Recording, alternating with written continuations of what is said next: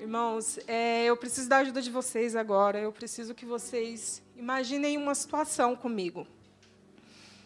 E eu tenho uma mania que, para eu me concentrar, eu tenho a mania de fechar os olhos. Mas que não pode, não posso ficar aqui ministrando de olho fechado, porque senão eu fechava o olho aqui do começo ao fim, mas não pode. E eu não vou pedir para que vocês fechem os olhos, porque eu tenho medo de, de alguém dormir. Né? Então, brincadeira. Eu sei que vocês não vão dormir, não. Mas tenta imaginar comigo essa situação. Se vocês quiserem fechar os olhos, bem. Se não quiserem, fiquem de olhos abertos mesmo. Mas imaginem comigo. Eu quero que vocês imaginem um mar. Nada em volta, só água. Não tem, não dá para avistar prédios, não dá para avistar areia, nada, só água um mar. E no meio desse mar tem alguém ali. E essa pessoa está ali no meio, nadando, nadando, se esforçando. Chega um momento que não sabe mais para onde ir, porque não tem nada que ela possa olhar e dizer: eu vou seguir essa direção. E aí vem um cansaço, vem um desânimo, Podem abrir os olhos, irmãos. E eu quero falar para vocês o que significa toda essa água, esse mar nas nossas vidas. Essa água significa as pancadas da vida. Quando a gente vai na praia, que as ondas estão muito fortes, geralmente dá umas pancadas assim na gente. Às vezes a gente dá um, faz um rolamento, come um pouquinho de areia, e quando a onda volta, que ela está com muita força, ela vai arrastando a gente. E se a gente não tiver cuidado, a gente vai sendo arrastado para o fundo. E o que são as pancadas da vida? As pancadas da vida são as decepções, as traições, o abandono, a carência, a ansiedade. Essas são as pancadas, essas são as águas que vão nos arrastando, nos arrastando. E quando a gente menos percebe, a gente está no meio do mar, sem nada em volta. Você está ali sozinho no mar de angústia, de sofrimento. E você não sabe para onde ir. Agora, imagine outra situação comigo. Você está no meio desse mar, se afogando, você não sabe para onde ir, não tem mais ninguém, não tem nada em volta, só tem você e água. E do nada surge, vamos imaginar que uma situação meio mágica, surge um bote, um bote salva-vidas, sabe aqueles laranjinhas assim, infláveis? E aí o que, que você faz? Eu não sei vocês, mas eu pularia dentro desse bote, sem pensar muito. Eu me agarraria a ele.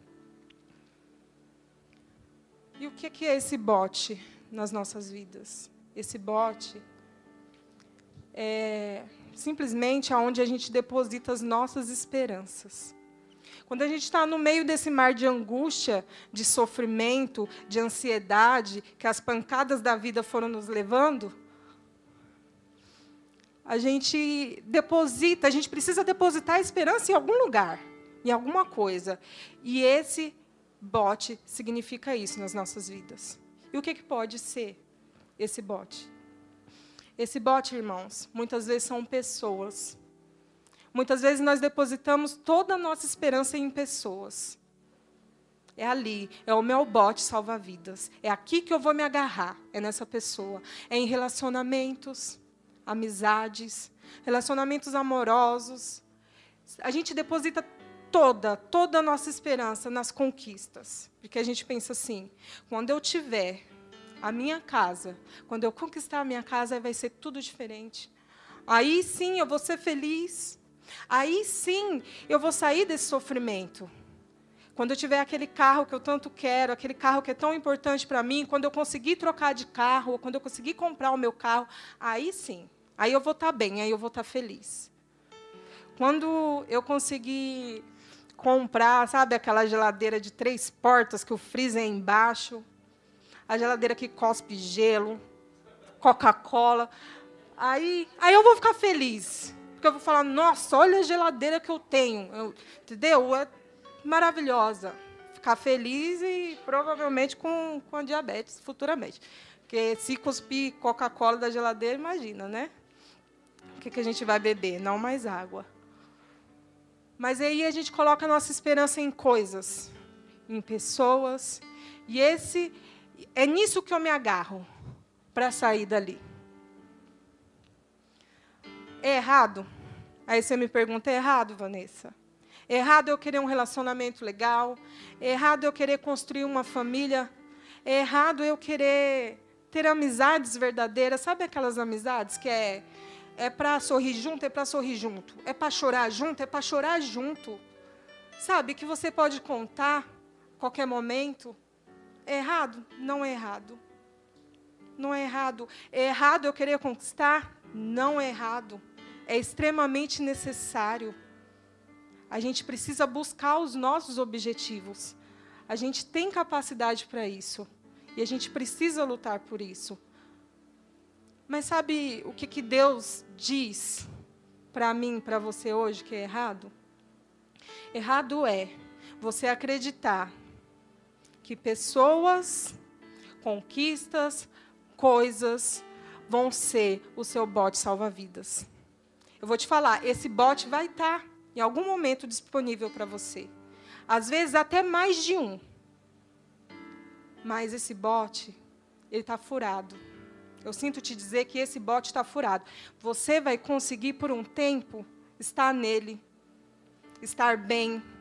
Você vai chegar e vai conquistar aquele relacionamento que você tão queria, que era tão importante para você.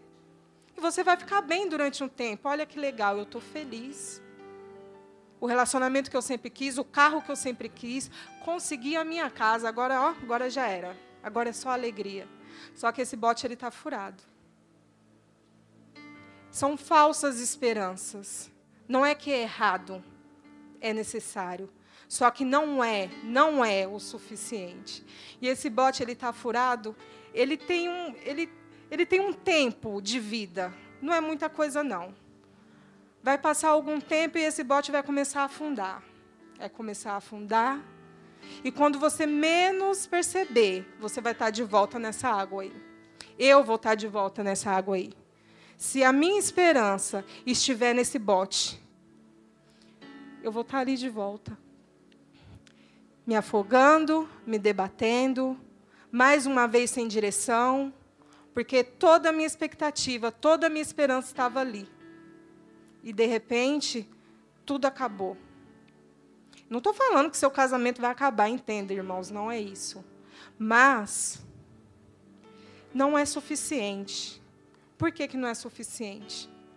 Sabe por que, que não é suficiente, irmãos? Sabe por que, que o bote afunda? Sabe por que, que se esse bote for o meu tudo, se pessoas, se amizades, se o relacionamento for a luz no fim do túnel? Sabe por quê? Porque nós somos criaturas. Entenda uma coisa. Nós somos criaturas. Nós temos um Criador. E isso é fato. Existe em cada um de nós um vazio do tamanho exato desse mar imenso sem fim. E esse vazio não pode ser preenchido por pessoas e não pode ser preenchido por coisas, não pode ser preenchido por conquistas. Você pode ter quantos diplomas você quiser. Você vai ser uma pessoa muito inteligente, você vai ganhar bem, você vai ser o cara, você vai ser a pessoa, mas isso não vai preencher o vazio existencial que eu e você temos e que só Deus é capaz de preencher. Irmãos, quando alguém. Agora imagina, eu voltei ali para o mar, essa pessoa voltou a se afogar, se debater, o bote já era, e ali eu estou me debatendo. E aí, de repente, eu posso pensar assim: nossa, mas se tivesse alguém aqui comigo? Porque a gente pensa assim, não pensa? Mas tivesse alguém para me ajudar, alguém para me estender a mão, aquela pessoa que eu tanto gosto, aquela pessoa que eu tanto queria do meu lado e de repente ainda não está. Se ela estivesse aqui, se ela estivesse aqui comigo, eu conseguiria sair dessa. Você sabia que todas as vezes que tiver alguém se afogando, que alguém está se afogando, se debatendo, se alguém despreparado for tentar ajudar essa pessoa, há uma chance muito, muito grande das duas morrerem afogadas. Eu não sei se vocês estão conseguindo entender, mas não vão ser pessoas. Pessoas não são suficientes. Pessoas são importantes. Pessoas são importantes. Pessoas fazem parte do processo. Pessoas vão nos ajudar, mas não vão ser suficiente. Pessoas não vão preencher. Relacionamento, amizade, não vai preencher. E o que eu quero dizer é que depois de, né, de repente ter falado tudo isso, mas e aí? Tá só a mãozinha ali de fora. Tá acabando o fôlego, não tem mais força, não tem mais esperança, não tem mais o bote. E agora? O que, que eu faço? A boa notícia é, solta o tema aí. Ai, Jesus. Glória a Deus. Aleluia, Jesus. Glórias a Deus, porque ainda há esperança. Ainda há esperança, mas é a verdadeira esperança. Eu não estou falando de falsas esperanças, eu não estou falando de botes furados, eu não estou falando de coisa que é, é superficial, que é passageira. Não, é a verdadeira esperança. Quem é a verdadeira esperança? Olha que, olha ali, ó, o Nilson fez, olha, esse pessoal é demais. Ó, a lanterna ali, ó, a lanterna não, eu, eu cismo que aquilo ali é uma lanterna, um farol. Aí não tinha mais direção, não tem. E de repente surge a verdadeira esperança que é Jesus Cristo. E ali agora você já tem um norte, você já tem alguma coisa ali para onde você tem que seguir, para onde você tem que ir. Irmãos, de repente você fala assim: ah, mas você está chovendo no, no molhado. Porque eu já conheço Jesus. Eu sei que Ele é, de fato, a verdadeira esperança, que Ele é o caminho, a verdade a vida. Glória a Deus por isso. Glória a Deus que você sabe. Fico muito feliz por isso. Mas muitas vezes, mesmo eu e você conhecendo a Jesus, chega alguns momentos que os problemas começam a vir, as decepções vêm, e quando a gente percebe, a gente está voltando para o meio daquele mar. Só que Deus me trouxe aqui essa noite para te dizer uma coisa. Se você não tem mais força, se você está afundando, mas você já me conhece, você sabe que eu sou a verdadeira esperança.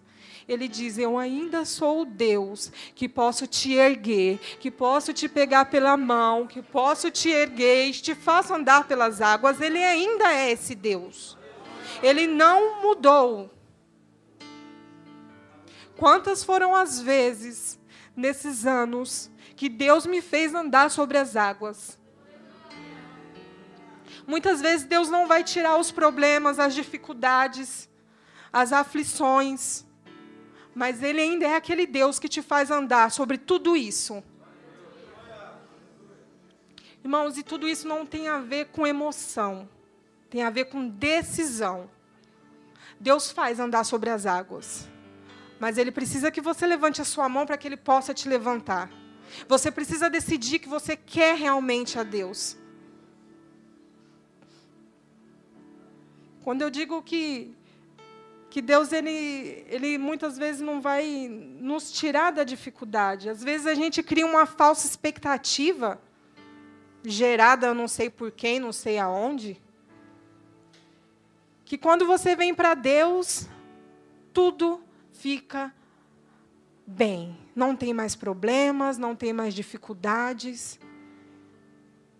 Então é tipo de uma barganha, sabe? Eu venho para Deus e Ele resolve a minha vida, então está tudo certo. Eu faço a minha humilde parte, que é dar a minha preciosa vida a Ele, e Ele resolve tudo. Eu não quero mais problema, eu não quero mais dificuldade. E não é assim que funciona. As dificuldades, elas vão existir. Mas Deus me disse uma coisa há oito anos atrás. Ele disse: se você quiser, se assim você quiser, eu estarei contigo todos os dias, segurando nas suas mãos todas as vezes que você permitir. E um dia eu estava sentada no sofá da minha sala, E eu disse assim para o pastor: eu preciso de Deus. E aí acho que a gente conversou sobre sobre uma questão minha, porque eu tenho um, um problema, um diagnóstico. E eu disse assim, pastor, se Deus quiser me curar, glória a Deus. Mas se Ele não quiser, só estar com Deus para mim já é o suficiente. E não é só, é o tudo. E quando eu digo que eu tenho essa doença, eu não falo aqui querendo é, me colocar no lugar de coitada, porque não sou. Graças a Deus, sou filha de um rei, de um Deus poderoso, maravilhoso, que tem me sustentado todos os dias.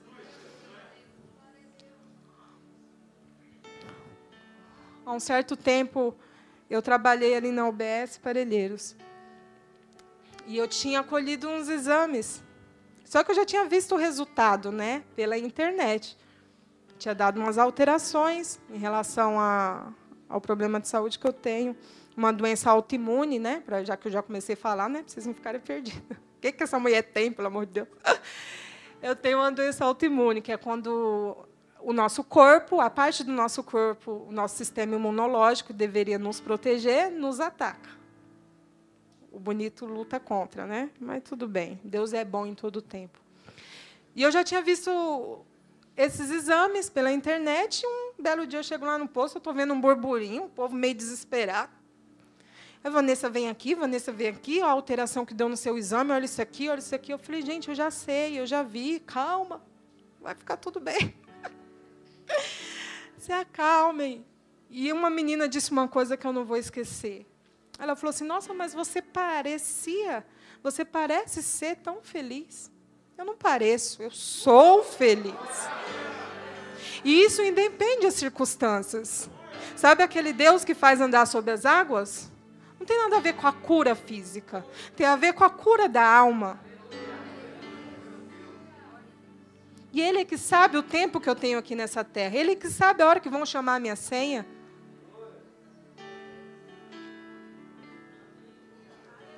Irmãos, Deus é muito bom. Deus é maravilhoso. Às vezes a gente vê as pessoas desesperadas, buscando o amor, de uma forma tão desesperada, mendigando. Quando você entender o tamanho do amor que Deus tem por você, da preciosidade que é a sua vida aos olhos de Deus, você nunca mais vai mendigar o amor de ninguém. Porque esse é o verdadeiro e suficiente amor. Existem sim os amores aqui. O amor pela sua esposa, pelo seu esposo, pelos seus pais. Mas sabe qual que é o genuíno amor? O verdadeiro, aquele que nutre, aquele que supre, aquele que não te faz precisar ficar mendigando. É o amor de Deus. E esse amor está disponível. E todas as vezes que eu vejo meninas, muitas vezes eu tenho um contato com os jovens e eu falo: Meu Deus do céu, me dá vontade de abrir a cabeça e falar: minha filha, não precisa disso. É em Deus. Toda essa carência, toda essa carência, todo esse desespero por gente, por coisa. É Deus, é Deus que vai suprir. Não adianta ficar procurando, você vai perder seu tempo, você vai ficar se debatendo. Quanto mais a gente se debate, quando a gente está se afogando, mais você afunda. E o que é se debater? Esse se debater é tentar preencher esse vazio, sabe aquele vazio enorme? Aquele vazio enorme que não tem nada a ver com circunstâncias, porque eu vejo gente com saúde. Eu já estive em alguns lugares, Deus já me permitiu estar. Eu já vi muita gente com saúde, eu já vi muita gente com muito dinheiro, mas que tinha um vazio do tamanho desse mar.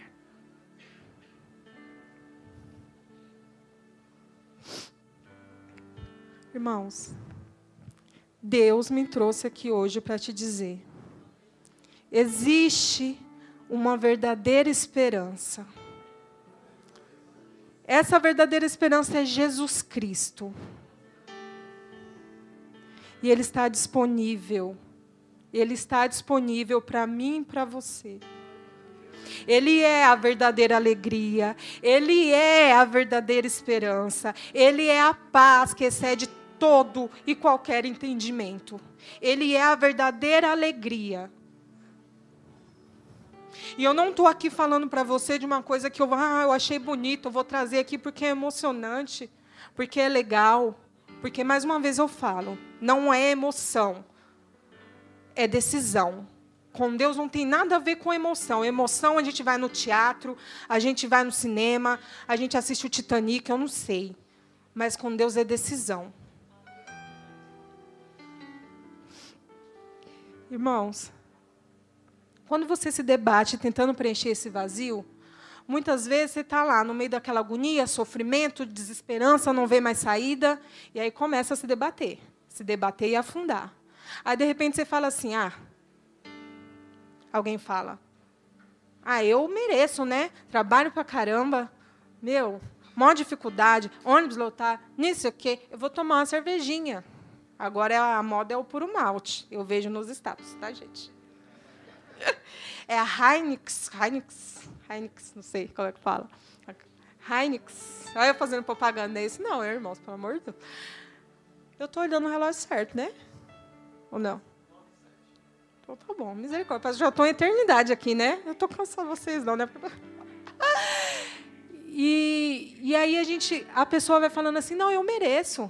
É muito sofrimento, é muita dificuldade. Uma sexta-feira, uma cervejinha, qual que é o problema? Trabalhador, dedicado, cervejinha sexta-feira. As dificuldades vão aumentando. Quinta-feira, uma cervejinha. Quarta-feira, qual o problema? Trabalhei o dia inteiro, não posso tomar minha cervejinha, ninguém tem nada a ver com a minha vida. Tá certo, realmente, ninguém tem nada a ver com a sua vida. Terça-feira, mais uma cervejinha. Segunda-feira, e você vai se debatendo. Sabe por quê? Porque isso não vai resolver o problema. Sabe por quê? Isso não vai preencher o vazio. sabe o que, vai acontecer? Você vai se afundando, porque daqui a pouco você está na dependência da bebida alcoólica. E às vezes, ah, um vazio, uma agonia, tem nada para fazer. Vou fazer uma tatuagem. Tenho nada contra a tatuagem, quero deixar bem claro aqui. Mas, entenda comigo. Se existe um vazio tentando ser preenchido com coisas. Você vai tatuar, não vai ter tinta, não vai ter dinheiro, você vai tatuar até a bola do zóio e não vai resolver. Não vai resolver. Porque é esse vazio e a gente tenta preencher. E aí, todo dia que você pega uma tatuagem, uma tatuagem, e, você nem sabe mais se você está tatuando. Eu não tenho nada, gente, de verdade contra a tatuagem. Esses dias mesmo eu estava no curso e eu sentei do lado de uma menina para fazer um negócio e ela tinha uma tatuagem super bonita assim no braço, sabe, o, um leão assim. Aí eu fiquei olhando assim o braço dela e falei, nossa, que bonito. Aí eu fui descendo assim, quando chegou embaixo tinha um, um nariz de caveira, com dois olhos assim esquisitos e um dedo do meio. Eu falei, meu Deus, eu fiz assim. Aí quando eu fiz, eu falei, desculpa, mas meu Deus do céu. O que, que eu estou querendo dizer com isso? Um belo dia, ela acordou de mau humor, revoltada com o mundo. Todos nós um dia acordamos meio revoltado. Ela tinha o dinheiro, ela foi lá e fez aquela tatuagem. O, leão aqui estava a cor mais linda do mundo, já estava me arrependendo. O leão da tribo de Judá, eu já estava no espírito. Quando eu desci, uma caveira, nariz de caveira, me mostrando o dedo do meio. Eu falei, menina, o que, que é isso? Eu falei, meu Deus. E ela não é uma pessoa assim, aparentemente revoltada. Foi um dia que ela não estava bem. É o vazio. Você vai conversar, a pessoa fala, eu vou fechar o braço, eu vou fechar a perna, vou... o pessoal está querendo fechar tudo com tatuagem. Mas é um vazio. Eu não tenho nada com tatuagem, estou falando para vocês. Não tenho nada com tatuagem. Irmãos, deixa eu ver aqui, né? Para eu não me perder, meu Deus do céu. Jesus. Glória a Deus. Irmãos, é, a gente estava no se debater, no se afogar, né? no tentar preencher o vazio. Muitas vezes a gente vai tentar preencher o vazio de várias maneiras. Tem gente que vai para o lado da bebida. Tem gente que vai tatuar. Realmente, tudo quanto é lugar. Enquanto tiver dinheiro, vai tatuar. Tem gente que vai para droga. Nunca vai ser suficiente. Você vai usar, pode usar a cocaína mais pura, não sei o quê. Você pode usar a, a erva, não sei das quantas. Não vai ser suficiente, não vai resolver. Sabe o que acontece? Se você ainda é pobre, você vai se lascar todinho. Me perdoe a palavra lascar, eu estou tentando tirar do meu vocabulário. Por quê?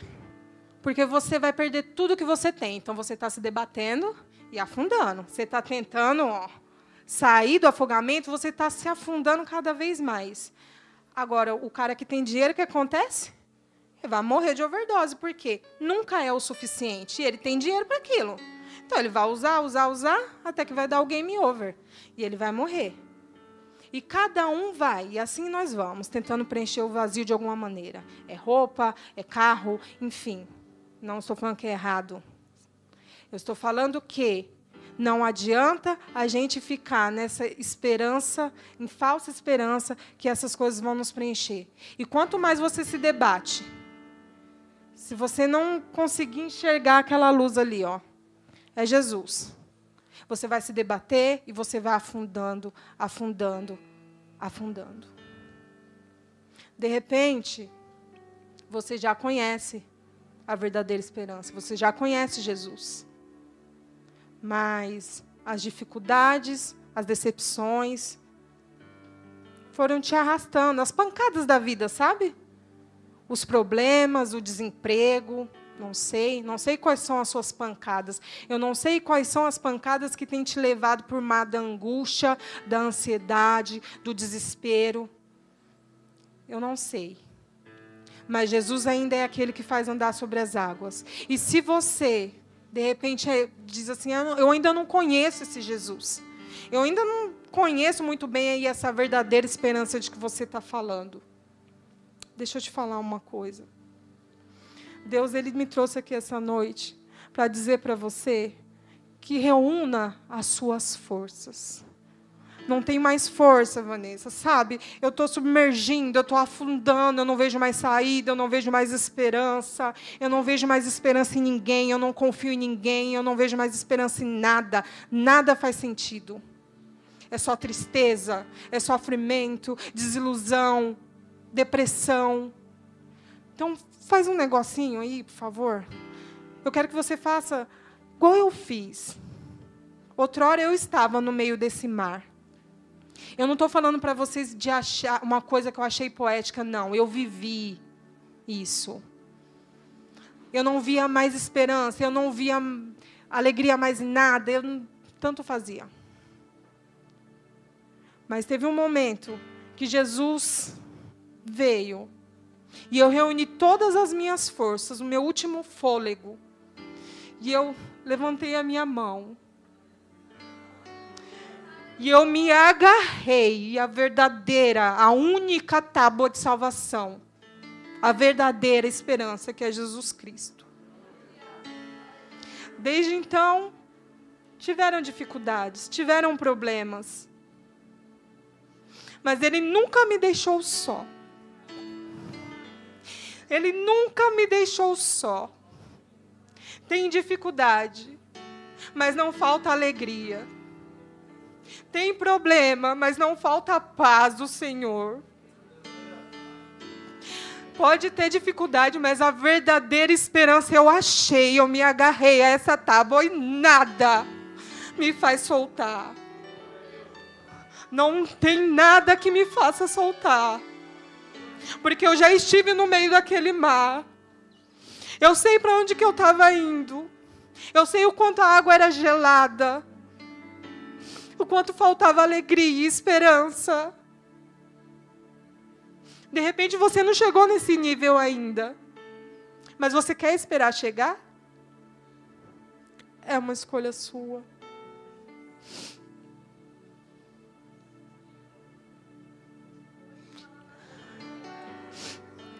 Mateus 11, 28. Venham a mim todos os que estão cansados e sobrecarregados. E eu darei descanso a vocês, diz o Senhor. Se coloquem de pé, por favor, eu quero orar com vocês.